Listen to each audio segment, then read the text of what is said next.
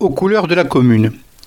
Aujourd'hui, pour vous faire reconnaître l'histoire et les personnages liés à la Commune de Paris, nous continuons notre voyage à travers les rues et les places de la ville d'Évry-Courcouronnes dédiée à la Commune de Paris. Place Jules Vallès, située au quartier des Pyramides. Jules Vallès est né à Puy-en-Velay. Il vit une enfance malheureuse, marquée par la pauvreté, entre un père instituteur intransigeant et une mère possessive et violente. Il devient un révolté permanent contre l'injustice et l'ordre établi. Alors qu'il est lycéen à Nantes, il prend part avec enthousiasme aux manifestations de la Révolution de mille huit cent quarante-huit. Après avoir raté son baccalauréat, Jules Vallès mène à Paris, sous le Second Empire, une vie de bohème et défend les idées révolutionnaires. En mille huit cent cinquante-sept, il publie son premier livre, L'Argent, et se fait remarquer par un article dans le Figaro, Dimanche d'un jeune homme pauvre, qui lui ouvre ses portes et des portes pour une activité une, de journaliste et de chroniqueur. Durant cette période, Jules Vallès fonde plusieurs journaux, dont La Rue et Le Peuple, et se bat pour la liberté de la presse. Il est emprisonné à plusieurs reprises et se présente sans succès aux élections législatives de mille huit cent soixante-neuf.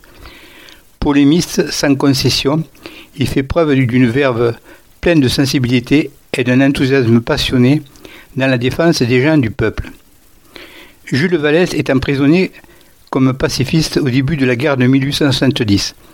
À sa libération, il s'engage dans l'Internationale et fait paraître Le Cri du peuple.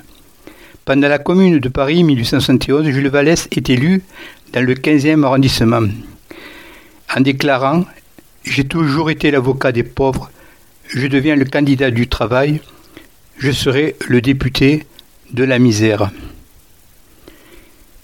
Il devient l'un des chefs de la file de, file de l'insurrection, siégeant à la commission de l'enseignement, puis à celle des relations extérieures. Favorable à la liberté d'expression, il fait partie de la minorité opposée à la dictature d'un comité de salut public. Il combat jusqu'à l'écrasement de la Commune, la semaine sanglante où vingt mille insurgés sont fusillés, et parvient à s'enfuir en Angleterre.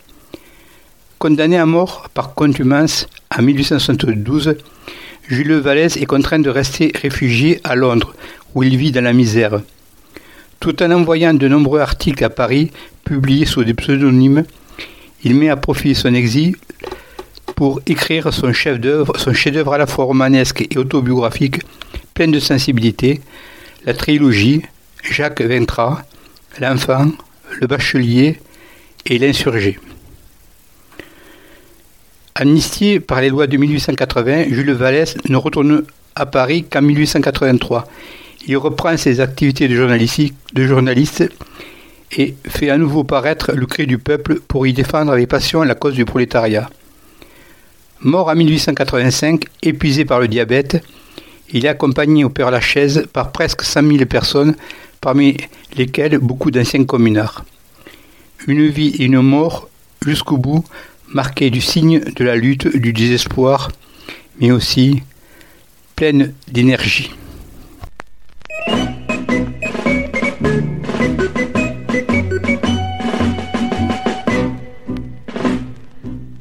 Tué à coups de chasse-peau, à coups de mitrailleuse, et roulé avec son drapeau dans la terre argileuse.